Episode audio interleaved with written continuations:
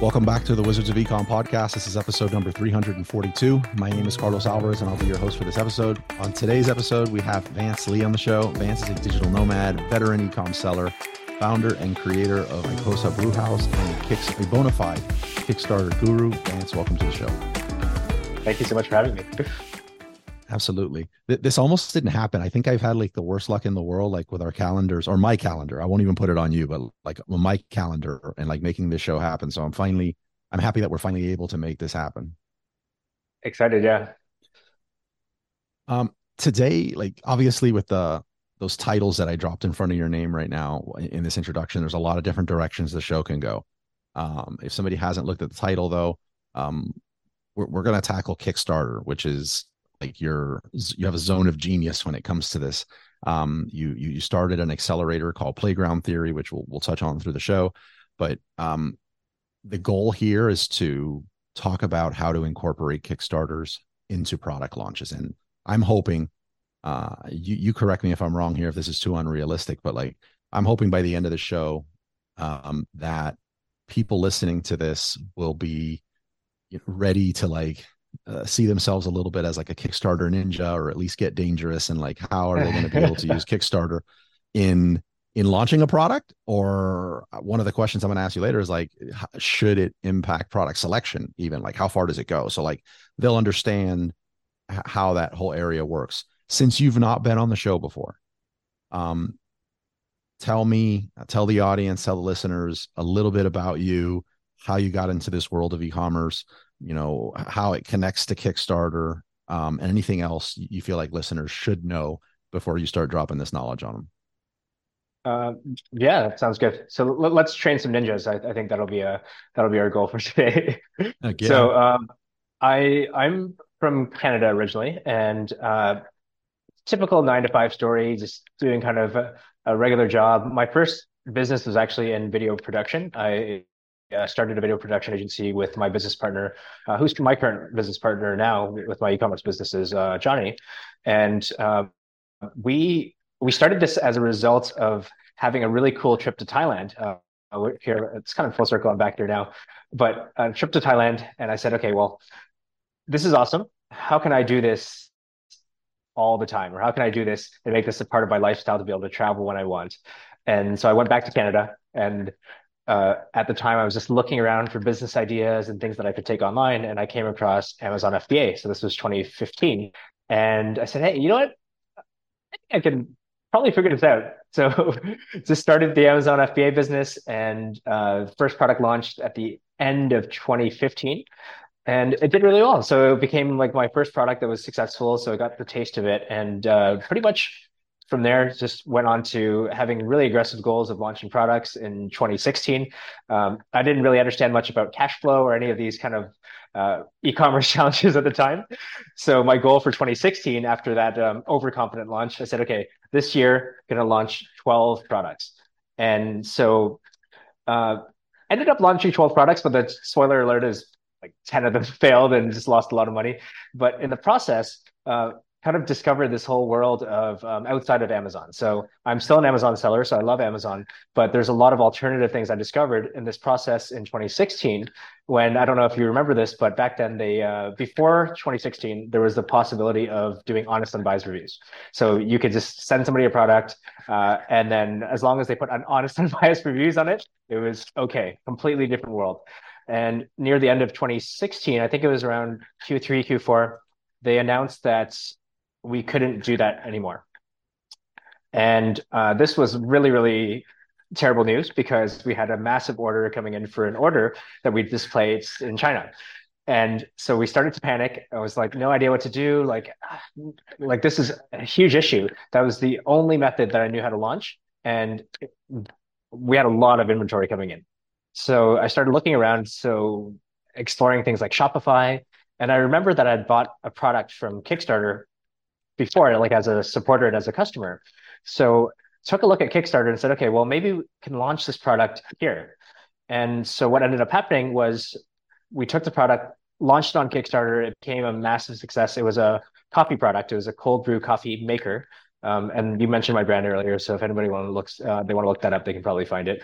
Um, but the cold brew coffee maker did about nine hundred fifty thousand dollars, so almost a million dollars across uh, Kickstarter, which is a crowdfunding platform that uh, that you mentioned, uh, and Indiegogo and Upsells. So almost a million dollars on this first, and that's when I said, okay, maybe we're onto something here because uh, I'm sure we'll get into this uh, a little more detail, but Kickstarter has so many advantages with not requiring inventory and getting the cash up front and all these interesting things that are challenges for a lot of sellers. And so we started exploring doing product launches over there. And that essentially led to launching products and a lot of people asking, hey, you know, how are you doing this? And how can you, you know, can you share some secrets with us? And eventually that kind of led us to launching Playground Theory, which you mentioned, which is a way of helping uh, people launch products using uh, Kickstarter and pre-orders and building communities and brands off of, uh, well, multi-channel. So that was the goal of this, uh, that was this, the goal of this project.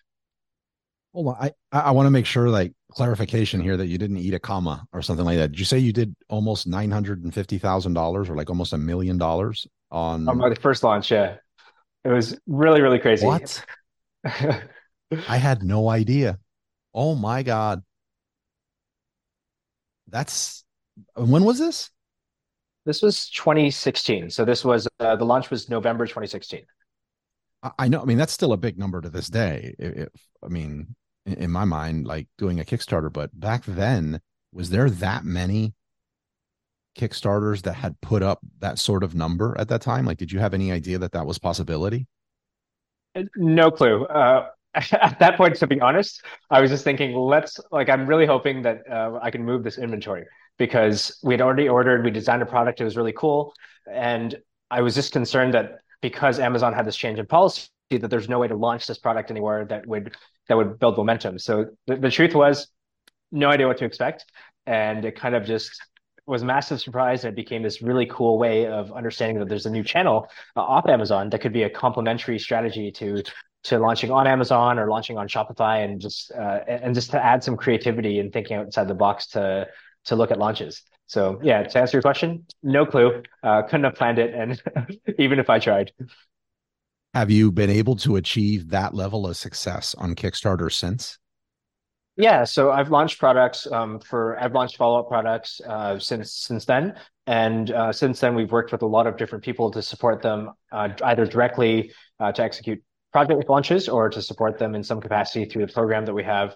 And uh, yeah, we've seen projects go you know from fifty thousand dollars to four or five hundred thousand um, dollars. It really depends on the product and the niche, but there's a lot of interesting stories about random products that do really really well and then end up commercializing on Amazon afterwards and other channels as well. But um, yeah, it's a it's an ongoing process to kind of explore and to to experiment with what what works. Was was the coffee product just like one random product in a bunch of random products or had you identified that as a niche or like did you look at kickstarter and say I don't know what this could do, but it looks like the coffee niche could do good here. Can you talk about that? Yeah. So originally it was um, the product research was done for Amazon. So the idea was this was going to launch on Amazon. So there's keyword search volume. Uh, at, at the time, cold brew coffee was starting to pick up. So this was kind of like the early stage of cold brew coffee coming to America and getting popular.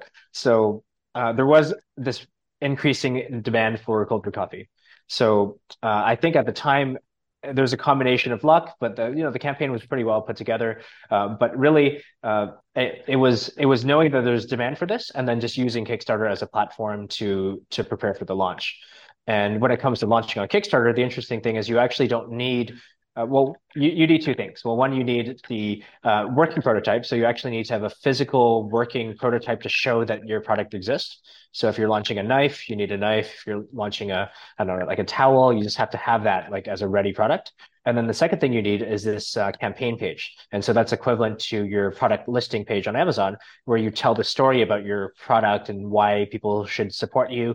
And I don't think we've touched on this yet, but I think the uh, for those of um, those listening that don't really understand how Kickstarter works, the idea is it's a pre-order platform. So um, instead of ordering it and getting the product just like on Amazon in two days or in uh, a couple days, people are ordering the product to support launching this product, and they're they're expecting that they're not going to get it right away. So sometimes it's a couple months, sometimes it's you know eight months to a year. It depends on what you explicitly state in your campaign.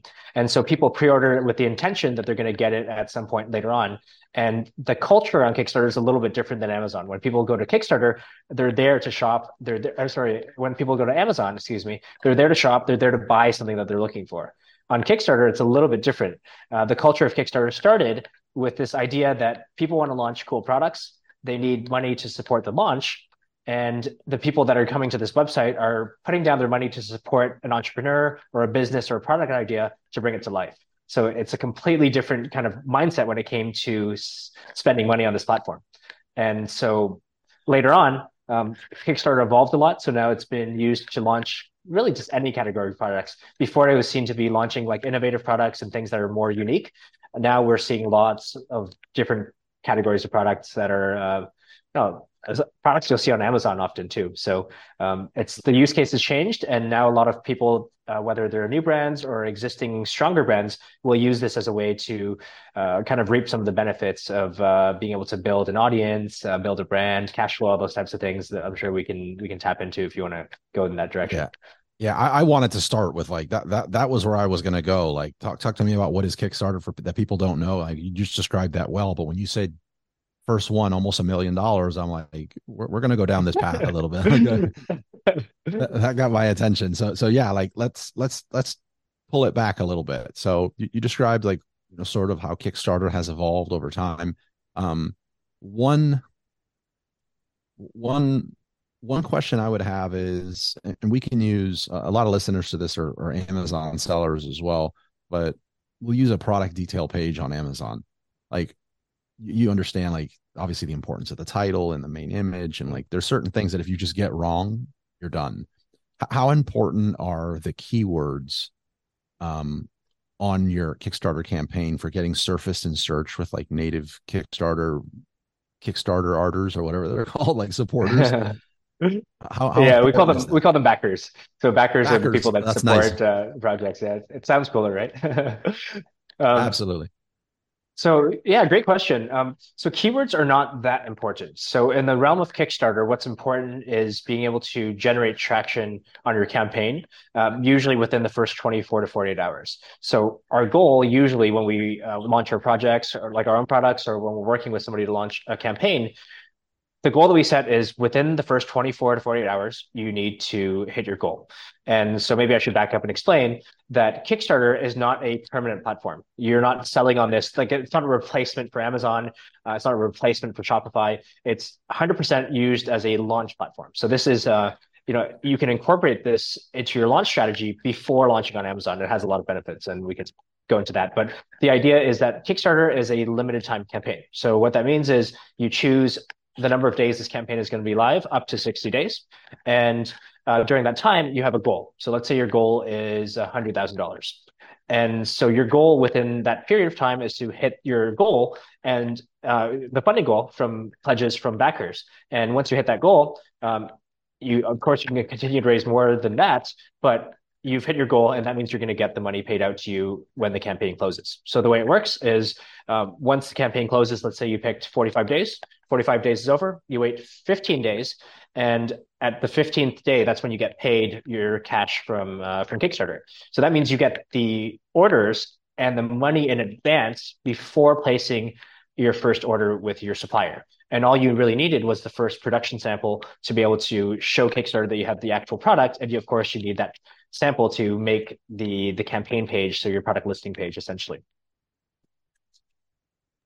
I, I didn't know about the need to have like a prototype or the physical product. I can I can see why that would be like, yeah, you need to have this. Like it makes sense if you really want to succeed in your campaign.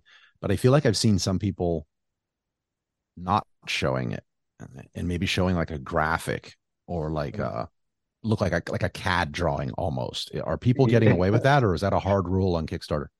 It's a pretty hard rule on Kickstarter. Uh, there's another website. So in terms of crowdfunding websites, there's two big ones, uh, Kickstarter, and the other one's called Indiegogo. So those are two platforms that are both um, both offering crowdfunding projects. And Indiegogo is a little bit looser when it comes to the um, the, the approval criteria. So they will accept uh, CAD drawings and like kind of design sketches and things like that. Um, but you have to specify that that's where you're at in the project phase. So if you're if you don't have a production ready product, you you need to kind of emphasize that to to the backer so that they know that there's a risk involved.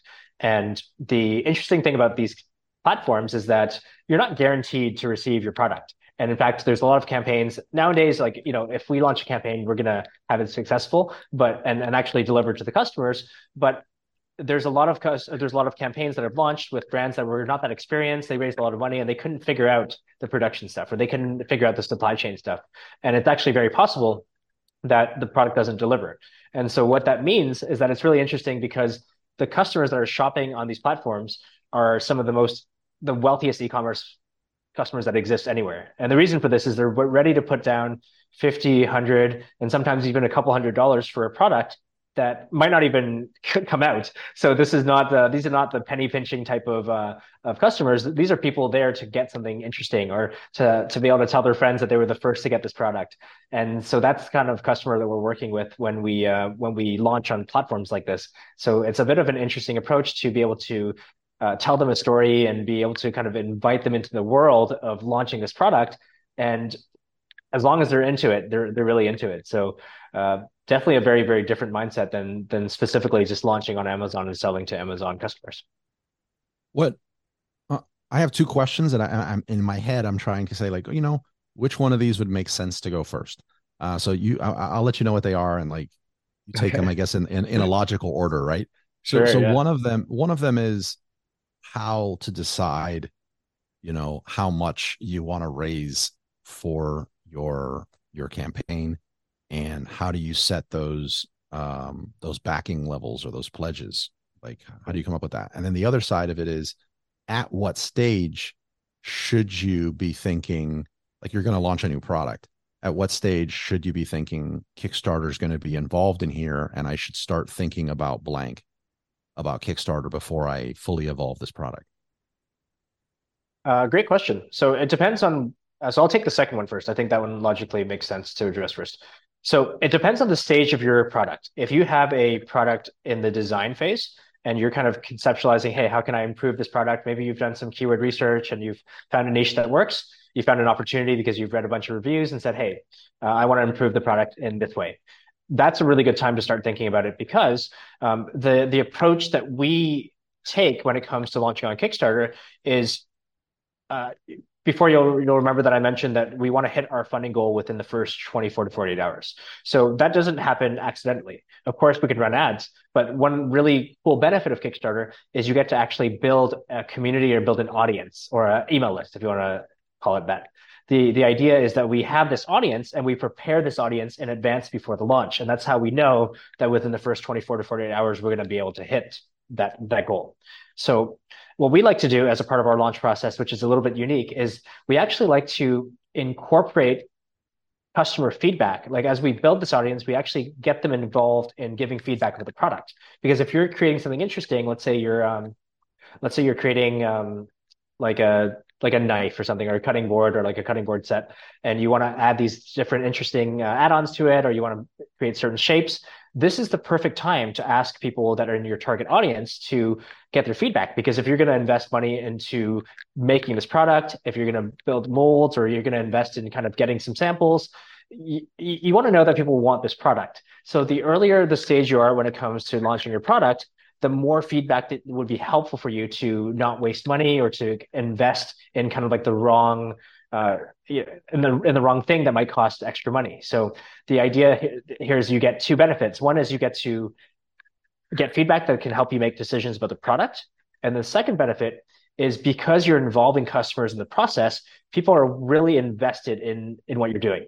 So kind of the, the analogy I like to use is, for example, if somebody's ever come to you for business advice and they came to you like a year before launch and they said, Hey, Carlos, um, you know, I want to to hear your thoughts about this idea. Uh, what about this logo? Or you know, what do you think about this concept? And you give him some some feedback when he's launching uh, like a year later, and he says, "Hey, Carlos, can you support me in launching? Uh, you know, can you share this or can you share this with some friends?" You're going to be like, "Yeah, you know, I'm really rooting for you because I was involved in helping you in some capacity, so you feel invested."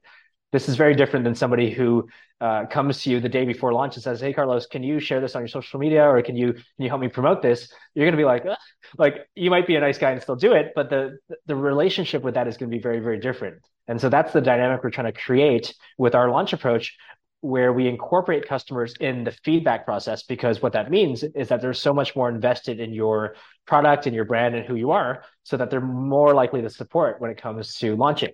And what that means is that these people are potentially going to be long-term supporters of your brand. So you're going to have these people on your email list and your facebook group whatever you want to do you're going to be able to have access to these people. And that's a really cool way to to scale your business because you're going to be, have, be able to have access to these people that essentially will be able to, when you launch a product, say, "Hey, I'm launching a new product or launching a new accessory," and these people are kind of there, ready to to support you when you're when you're good to go, essentially. I love that. What you, there was what one part of it I wasn't getting. So you're you're going to fund your goal uh, within the first 24 to 48 hours, right? Mm-hmm. Okay. But you also mentioned getting feedback and engagement from your audience. But mm-hmm. are you talking? Probably haven't built that audience yet. How did you build that? Is that an audience pre Kickstarter that you have for your brand? Is this an audience you acquired somewhere else, or is this an audience yeah. you acquired that quickly within 24 to 48 hours?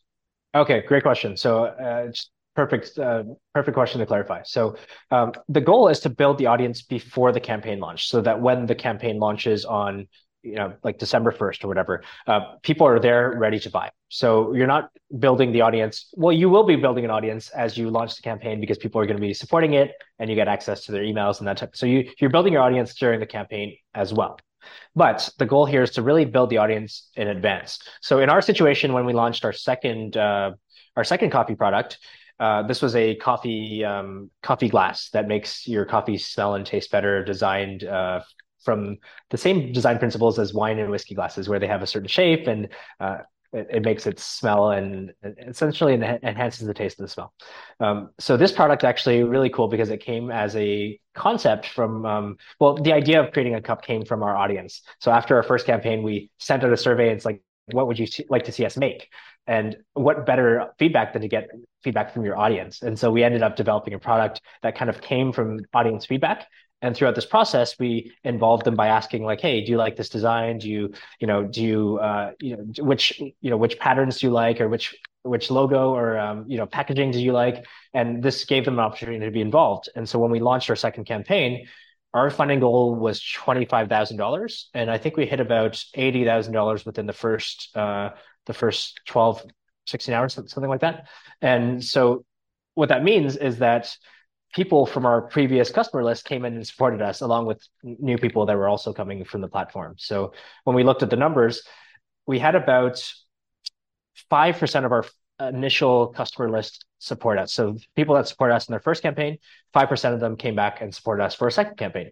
And you might say, well, 5%, that doesn't sound like a lot. It's not really a big deal.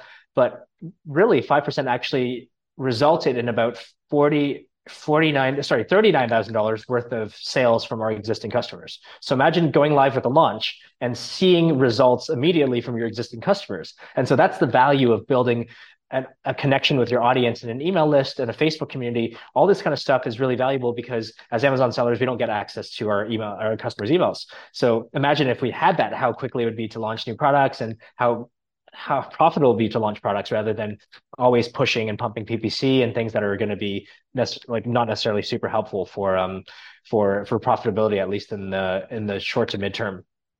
I find that people find creating a community or an audience almost as intimidating as starting a Kickstarter or like or launching a product or speaking in public. You know what I mean? Like so what, do you have some go to? We don't have to go really deep on this, but like, do you do you have a few like go tos, and you're like, say, sure, assuming yeah. this is the first product in your brand, like, where are your go tos or your tried and true methods for starting an audience from scratch?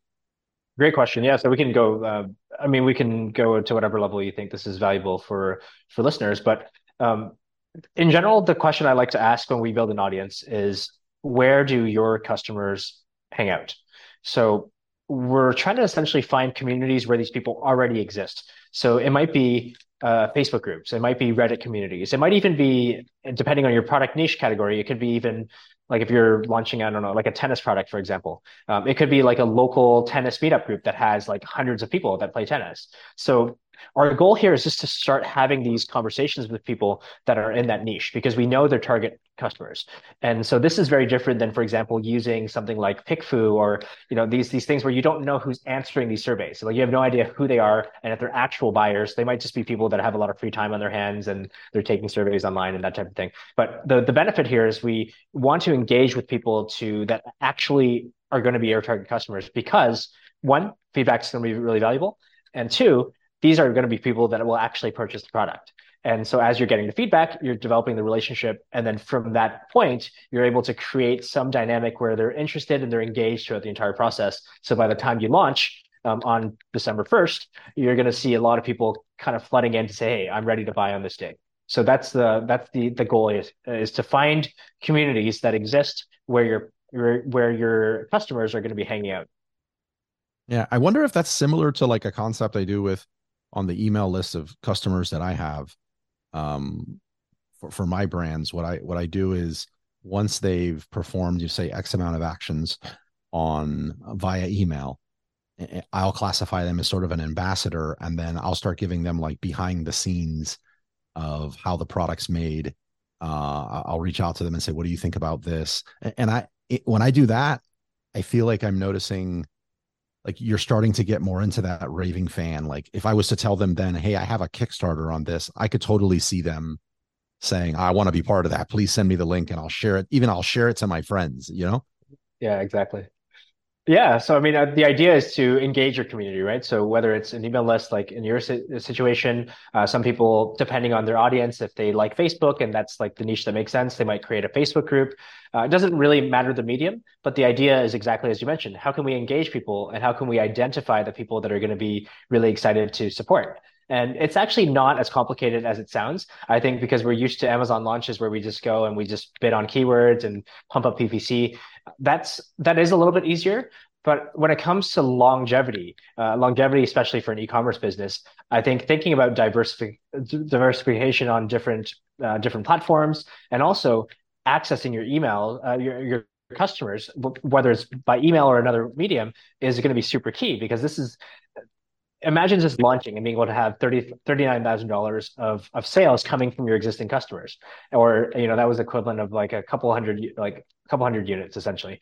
And that's that's huge. Like it's it's no how fast can you launch products? How much can you scale your business in a way that's going to be very sustainable? Because one you can launch products really quickly because you have an audience that's already interested in what you're doing. And two you're going to be able to start accessing some other different opportunities from other platforms. Like you're not just going to be isolated to Amazon. You're going to be able to create other opportunities for yourself once you have access to your audience. So really, really cool kind of way of thinking of how you can build a business that's more sustainable and a business that's going to be more um, essentially you're just minimizing your risk. You're mitigating your risk of, you know, we all hear the crazy stories of just Amazon accounts getting shut down or not getting paid out and things like that. So uh, why not be able to create a business that's going to be diversified and have multiple channels and have access to the customers that are really supporting you? So uh, a lot of cool benefits with with just that like slight shift in thinking about how can I make my business sustainable.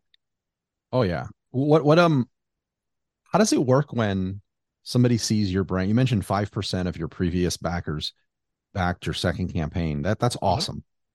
What what do you think their thought process was? It's like, oh, I'm backing you on the first ones. It's like, I want you to bring this thing to life and you need the funds.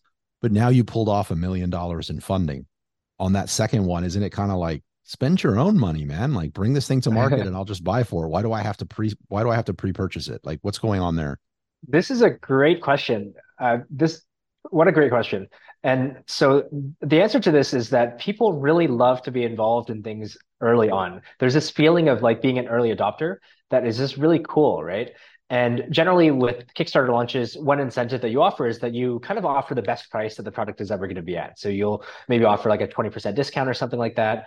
And the fact that they're the first people to back your project or your, your product as it launches they're going to get the best deal that anybody's ever going to see. So that's like a massive, massive advantage that people really like to, to, to be a part of. But the second thing is these people just really want to be a part of something that's that's cool and that's new. So there's this idea of like, hey, I was first, and they can tell the story to their friends about how they were the first to support this product before it was even a real brand, and now I've supported a few of their projects, type of thing. So there's an element of kind of like pride that comes with it and of course like the discount is really uh, going to be meaningful because that's what we offer as a part of an incentive. And yeah i mean i think it's just people love to be early adopters. And if they can say i was first uh, there's like kind of this like pride and ego part of it that's kind of fun in a way. It's like hey i want to be i want to be in at the ground level when this, these people started. So so so you obviously know your stuff on on this side of kickstarter but do you also back campaigns? And if so like what's the coolest campaign you've backed uh, I, I've backed a lot of campaigns. Um, I'm a huge fan of this company called Peak Design, and they create camera gear accessories.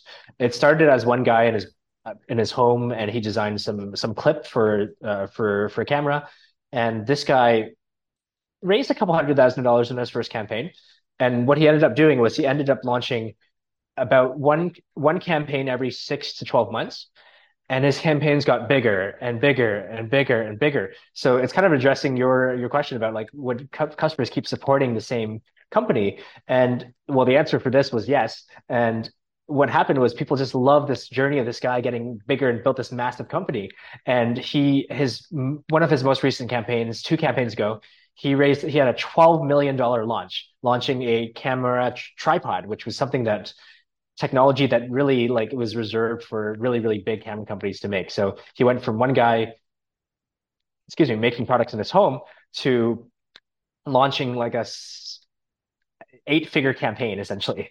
So th- these guys are one of the biggest companies. They're, they're kind of like the um they're like the the the Tesla of uh of kind of role models for being a Kickstarter campaign. So those uh, so I have like six other products. So I know what it means to be like a fan. And so the one of the coolest products that I have from them is um well I have a few. I have a I have a camera strap. I have this bag that is just really cool. You can kind of take out the compartments and it's modular, so you can kind of organize it and you can put your camera gear or you can put other stuff in there as well. So I, I love products like that. My very very first Kickstarter project was a kind of like a it's just a silicone disc and you can just throw it and it goes really really far like like 100 feet. And it was like really cool thing that you can uh, just film and, and, make cool videos of that. So I've, I've backed like probably like 30 40 projects because i'm really a part of the community and i think it's a really cool way to find access to new entrepreneurs and new products.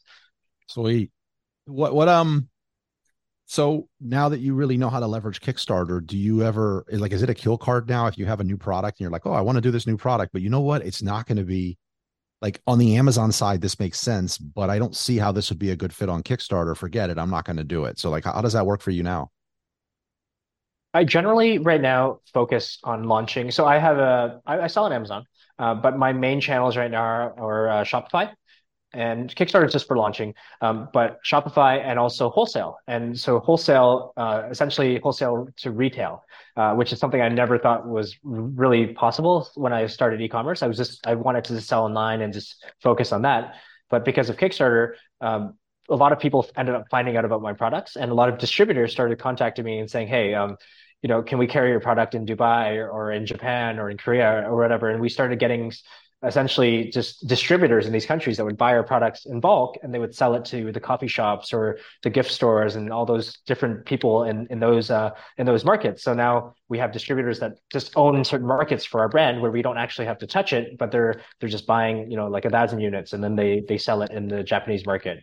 And so those are our main channels right now. So our products are a little bit higher price point than uh, than than kind of the products in our category at Amazon. So they don't do super well on Amazon, but um, for for the ones that do uh, that are on there, people still actually go to Amazon sometimes because they prefer to to use Amazon. So they they they trust Amazon. So sometimes instead of buying from our store, they'll. I'm guilty of that. exactly. but but yeah, so. But is it a kill um, card? Like like if if you don't see Kickstarter working to launch it on Amazon or Shopify, and instead you're like oh you know what if i launch this i'm just going to have to be reliant on paid ads or some other uh, channels would you launch it or would you be like nah i'll pass I'd aim for something that can launch and do well on Kickstarter because that means that I can continue to compound my own audience to get them excited. Um, it's not like I won't launch any other products. I've launched other products, but I think um, my preference would be to go for something that can launch on Kickstarter first because it's good for cash flow. It's good for building new audience members. It's like growing kind of our, our, our community and our list. So I really kind of opt for that. And I'm launching, I have three cam- campaigns planned for the next eight months or so. So I have a really cool kind of like lineup with uh with our coffee brand that's going to eventually evolve into a, a drinkware brand with some of the tech we've uh, we've built. We might get a utility patent actually for for the design that we have within our cups, and I'll I'll show it to you when it's ready. Yeah, heck yeah. Uh, the coffee space, actually, I've had some exits in that space. So, like, I, I love it. I, I definitely would back your stuff. cool. Yeah. I'll definitely what, share what with you. Let, us touch on, we, we touched on like physical products and like coffee stuff. What about how does Kickstarter work for uh, print on demand, uh, food, uh, or design like products? Do you have any experience with that? Sure. Um, we had this really one of the coolest examples of a project that we worked with that was like a completely unexpected. It was an actual food product. So uh, this became like a top 10 food product uh, Kickstarter launches of all time. Um, but this was a, a, chili sauce, and we had a someone come to us. She was a chef, and she wanted to launch this chili sauce. She was not an e-commerce entrepreneur. She didn't sell on Amazon, didn't have a store, didn't know anything about e-commerce. And she said, "Hey, I want to launch this. Um, what do you guys think? Like, what's the what's the best way to do this?" And we recommended Kickstarter because we thought, "Hey, you know you're you have a really cool story. Let's see if we can tell this on uh, on kickstarter. So uh, the company is called fly by jing you can find her. She's doing really well on amazon and shopify. Um, tiktok. but, uh, you've seen her yeah. All over. Yeah yeah yeah. I've, okay. I've tried it oh, too. Cool. it's amazing. Yeah. Oh sweet. Okay so yeah that's uh fly by jing so she launched on um she launched on uh kickstarter and she raised $120,000 on Kickstarter for a hot sauce. And so, I mean, that doesn't sound super impressive, but what she did with this was really crazy. So, I mean, for the record, 120k is pretty impressive. That's going to be in the top, you know, top five percent of all Kickstarters ever. But um, she ended up raising that money and got a lot of really positive press from it. Like people were writing about it. It became like a sensation on the internet for uh, for this kind of this funky, cool hot sauce brand. And so she took this and she did a lot of cool stuff with this. So she launched on Amazon. Uh, last time I, I, checked with her, or you know, we checked in with her. She was doing about 200k a month on Amazon. Uh, her price point for this product was uh, 15 to 17 dollars for this hot sauce. And if you know anything, if you ever it. bought a, killing it, yeah. If you ever bought like Chinese chili hot sauce, um, this is like a bottom shelf item for like two to three dollars type of thing. She's selling it for fifteen to seventeen dollars, and it's because she built this crazy cool brand around this that her, her audience was really fanatic about. They would share about this on social media. They would post about this everywhere. So she did. She was doing 200k a month on uh, on Amazon. She was selling on her Shopify store as well, where she was seeing on average a hundred thousand dollar, a hundred thousand uh, visitors every month. And the coolest thing she did was she took this um, this result from the Kickstarter, which was essentially this pre-order campaign where she raised this much money, and then she took this to private equity investors to get funding. She said essentially, "I didn't launch this product yet, and I raised one hundred twenty thousand dollars. So let's let's talk." and so she got a lot of funding actually from private strategic investors, where they helped her bring this product to physical retail. So she got into Walmart, she got into um, uh, Costco, and she got into uh, one of the hardest ones to get into, which was Whole Foods. So she, essentially, she she took this Kickstarter launch. Uh, she didn't have a business before, launched this on Kickstarter, built a crazy brand that people were really excited about, and took this everywhere. And she, now she has you know physical retail channels and also pretty much all of the online channels that you want to sell on. So crazy, crazy story. A food like you'd never expect that something like food can do well, but when you think about it, it's all about kind of how do you connect with your audience and how do you create a brand that people actually care about. And this is what massive brands are able to do like the apples the red bulls the you know those big companies they're able to ca- create a connection with the audience. And it's it's a common misconception that you can't do that as a small brand. But i think in the right way where you create an opportunity for your audience to interact and engage with you that's where you're going to really create those opportunities to to build a brand where you get your first you know 1000 or 10000 fans and that's going to take you to a whole different level that you can't imagine. And that's and unfortunately that's one of those opportunities that we don't really get as amazon sellers because we don't get access to those customers. And i mean it's for a good reason. Amazon has the reasons to not give us access to the list. And but that limits us from being able to build brand in a way that's going to be really compelling when it comes to building like a sustainable business across multiple platforms. I love hearing those stories man. And this was a client of yours yeah. That is wild. I mean, this this was all I could see. Like every other swipe, I felt like on TikTok for for a, quite a while. Yeah, that's, that's awesome. What um, what uh, let me ask you something. What? Let, let's talk a bit. Uh, two other areas that I'd love to touch on is the how to decide if your product is a good fit for Kickstarter before somebody wastes the resources into it. And again, we we rabbit holed away from that other option, which was pricing. Like how how how do we decide the pricing of the product, but how do we decide like what we want to raise in the campaign? Okay, cool. Yeah. Uh, so I think that the test generally for um, for Kickstarter is can you do you see a compelling angle or a unique angle that you can present this product to an audience?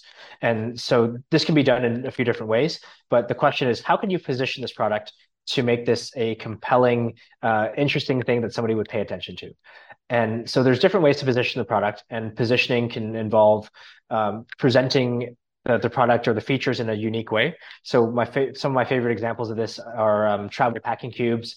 Um, you know, really saturated category in Amazon, but um, I'm sure you've seen some packing cubes where they have the two sided packing cubes, and it's just like you can put it on one side or the other side on the bottom. Um, we had uh, this wasn't our client, but it's one of my favorite campaigns. Is these people essentially brought packing cubes to Kickstarter, and they positioned this as um, packing cubes that you can put your clean clothes in and the dirty clothes on the other side. So these dual-sided packing cubes already existed. These people just essentially presented it as now you have the side for clean clothes and then dirty clothes, and then all almost all packing cubes are compressible. And so these people just push the clean clothes, dirty clothes, and compress 40% space and they killed it on Kickstarter. And it was like it was not super special in in my eyes because I've seen a lot of these Amazon products before, but they just found a really interesting way to present a product that existed. So the idea is how can you find an angle to present the product that people are going to be excited about? And and if you can kind of pass that test for yourself and uh, and and have, find something that you think is unique in that sense, then you can this is something you can explore. So you want to do some research, you want to see if other people have done something similar before, and the fact that somebody hasn't done it uh, not necessarily a bad sign. It's actually it could potentially be a good sign because nobody's ever presented the product in a in, in that type of way before. So it's not like Amazon where you're, you're looking for other people that have done it and done it well. Uh, here you're you're looking for the niche to see if the niche exists, but potentially if it hasn't done well and you couple this with uh, Amazon research data to know that at least people want this product in this category, there's a good chance that they can be successful as well. And but what we're looking to do here in the process is we want to, like I mentioned before, we want to start getting feedback from customers, developing that community in the meantime. So um, that's going to be that's going to be one of the the main tests that we use to um, to determine if it makes sense to start exploring a product on Kickstarter. Is is that particular topic? Because I imagine that that's going to be the number one. Like pushback that that I hear from people. I was like, why don't you do Kickstarter? Oh, my product's not a good fit for Kickstarter because they haven't gotten creative in that in that positioning. But is this something that people could learn more about from from you or or from your coursework in playground theory? Or can you talk a little for bit sure. about that? Yeah, for sure. So playground theory was actually just founded um, kind of by accident. I mean, we never really wanted to get into uh, creating a program or a coaching program or anything like this, but it just kind of ended up happening that people saw what we did and they got excited about it. And they're like, "Hey, can you can you show us?" So we essentially just turned our pro- launch process into a system called the Launch Accelerator Blueprint, and that's what we ended up using for um, executing for some agency clients that we've worked with at the time, and that's what we uh, kind of condensed into this um, program called the Lab. Um, and so we we teach things like uh, how to launch your product, how to build your community, how to do positioning. Um, but uh, what we can do if we can talk, you know, if you want to talk about this later, we can actually have some free resources for the listeners to actually um, start exploring what it can look like to uh, understand how to position a product, how to, you know, what the whole pre-launch process looks like, and what it takes to actually um, to to to run a pre-order launch, essentially. Yeah, if you have links for that, I'd love to put it in the Telegram chats that I have, and plus in the show notes of this episode. Like that, that'll totally work. Yeah, I'll include them. Yeah. Cool. Yeah. So it's it's it'll be totally free. It's a series of uh, a few videos and uh, some resources that you can download that essentially walk you through a process of um, understanding pre-orders, how they work, and um, exactly what you asked for. How do we look at um, positioning a product so that it actually could work, or find out if there's an angle for it that could work? And that's a because that's a really key part of Kickstarter launches. That's a key part of these uh, these resources that we're offering for free that people can use this to assess whether or not their product or the product idea will make sense. So we can leave that, a link that, for that if that's okay with you. Yeah, hundred percent. Yeah, I want people to definitely start leveraging Kickstarter and be you know cut cut the umbilical cord a little bit with Amazon PPC. Um, being able to acquire, build a list, launch a launch a product profitably. That's a that's unheard of almost anywhere else. So like this is that's a, that's a that's a huge plus. I want listeners to do that. What um what what if somebody has a product and they're like, okay, you know, I'm already selling this. I can't put it on Kickstarter, but I plan on modifying this product and coming out with like a 2.0 version of it. Is it too late in that scenario to approach Kickstarter? As, assuming the positioning is done right. Yeah, not at all. Uh, if you have a new product that's not on the market already, it qualifies to be on Kickstarter. So it, it, just as long as you haven't launched it and it doesn't exist in that format, so you can modify the product. Um, you can uh, and you can do a 2.0. A lot of people actually do continued improvements. Um, so we had uh, I've seen this. It's kind of like a at-home workout tool called Monkii, and uh, they they did four variations. Like they launched their first campaign. I think it did 300k. They kept launching V2, V3, V4 to the same audience on Kickstarter, and it kept doing to the range of two to 400k. And I was blown away by that because, like, well, people are buying essentially the updated version that's a little bit better than the previous version. So uh, the the point is, you can um, you can launch new versions of existing products as long as um, that hasn't been released before. That seems like a and, page out of Apple's playbook. Exactly, pretty much. Yeah, just launch a new product every year. Like new new camera, uh, zoom new times three instead of instead of. We added another two. lens. exactly. Yeah, and I want to well, address one more thing, which was um, you mentioned that uh, you know cutting the umbilical cord with Amazon. This strategy is not a replacement for Amazon because sure. at some point the campaign ends and you're going to have to sell on Amazon or sell on Shopify or go to retail, wherever you want to sell your product. Sure. Right? So the idea here is that you can launch on Kickstarter and then move over to Amazon. This is like a really interesting thing to think about because what we're doing is we're just enhancing our launch strategy and be able to get a little bit of extra cash, get our brand recognition out there, build an audience, and then move to Amazon. And you can actually use your support from your customers to launch on Amazon. And the great thing about this is that you don't have to you don't have to do anything different because you have to build the assets for to launch on Amazon. You need photo, uh, copy, uh, I mean, some people are going to debate that you don't need video. I'm going to say that you sh- should be having video nowadays just to have a good listing and have nice ads. But that's exactly what you need to launch on Kickstarter photo, video, copy on your campaign page, which is the equivalent of your product listing page. So you're not doing anything different. I mean, I guess the only thing that I would say in, uh, as a caveat is that you want to invest in higher quality assets. Like you don't want to get your brother's girlfriend's cousin to take your photos. You want to get something professionally done in terms of photo and video because these are going to be your assets that you're investing in. So when it comes to Kickstarter, you're going to invest in like higher, slightly higher quality assets, um, depending on how much you're willing to invest. But that's going to be the same stuff that you use when you move over to Amazon or Shopify or wherever else that you're going to run ads or to like you know in your emails, whatever it is, you're going to have these assets. So essentially, you're not adding additional risk you're minimizing the launch risk and you're getting all of these benefits from launching this in advance on Kickstarter and then you can move it over because you already have everything you need to launch on Amazon. So um, it's kind of this like perfect complementary strategy that allows you to do both. Yeah, I I I, agree 100. percent I, I just I, I definitely don't think it's a replacement for Amazon. I think I, I, get frustrated with all the we're talking about Kickstarter here and it's amazing, but there, there's a lot of other options that people could do prior to launching on Amazon that they just don't do. Like they, they feel like, oh, I, I, I, I don't have to think about those things. I'm sort of absolved from marketing and strategic thinking uh, because I'm selling on Amazon. and, and that, and, that, sort of burns me. And it's like, okay, well, you got your stuff to Amazon and you're like, I'm about to launch. I'm like, what does that mean? Like you're about to launch. What does that mean? You're about to turn up your PPC and like raise the ceiling of what you're willing to spend per day. Like that's, that's, that's, it's kind of like underwhelming. It's like, if you thought about this ahead of time, like you mentioned all the assets you needed to create, you could have created a Kickstarter and this launch could have been so much more profitable, so much more enjoyable. And minimized a lot of that risk.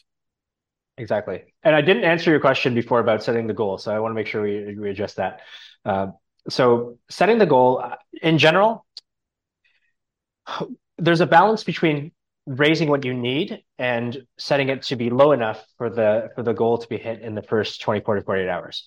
So in general, most of the people that we work with or that we've, you know, from our experience, a lot of people don't actually need the funds to uh, to launch the product. They could have already launched the fund, like they could have launched the product anyways. So uh, if you you're in the situation where you need the funds, you want to make sure, okay, well, what's the minimum amount that I need to be able to to be happy with being able to to launch this product. So if I need thirty thousand dollars for my MOQ, maybe if I had ten thousand dollars in cash or I had twenty thousand dollars in cash, then I only set the the goal to be ten, fifteen thousand dollars. So if you had the money, you want to kind of balance this to be something that's a attainable goal within a shorter period of time because that helps to jumpstart the Kickstarter algorithm so that you can start getting some organic traction within the platform. And that's when you start getting uh, momentum from the platform. So Kickstarter kind of looks at the projects that are launching because there's lots of projects that launch, um, and they want to see who is doing well, like which which projects deserve some attention, and the projects that deserve attention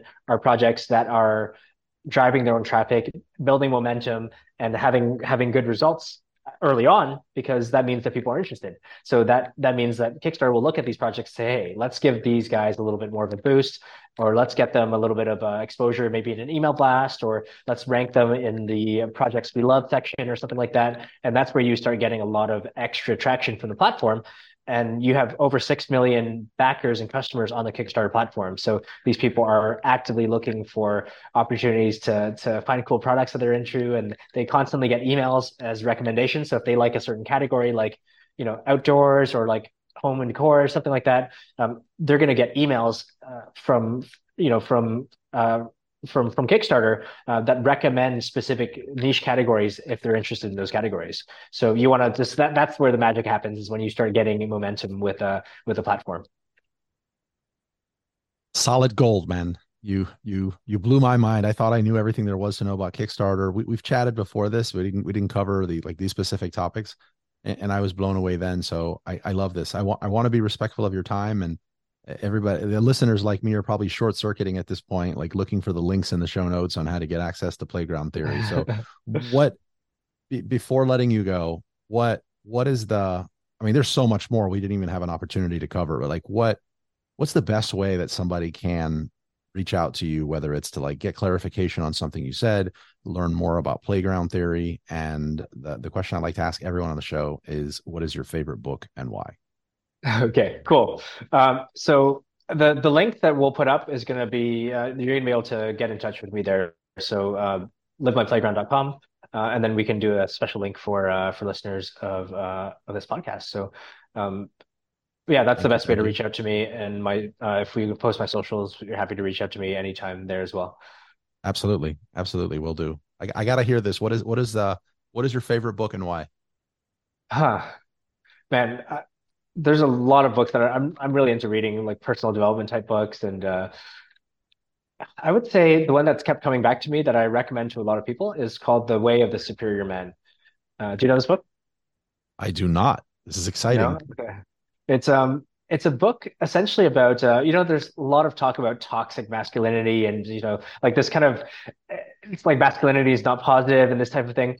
Um, this book is really about healthy masculinity um, and how that relates to having a purpose in life and how that relates to work and relationships and and just creating impact in the world and these uh, what i really love about this book is that the sh- chapters are super short they're like two or three pages long and they cover uh, like a key concept that you can digest really quickly. And so there's like I think 40 or 50 chapters, something like that, and uh, they're all chapters about how to. Um, this is not really just for men. I mean, it's written kind of in the context of men, but um, it's it's about how to become the best version of yourself, and it's uh, it's it's super super cool. It's made a big difference in my how I approach creating purpose in my life, but also at the same time uh, approach relationships as well.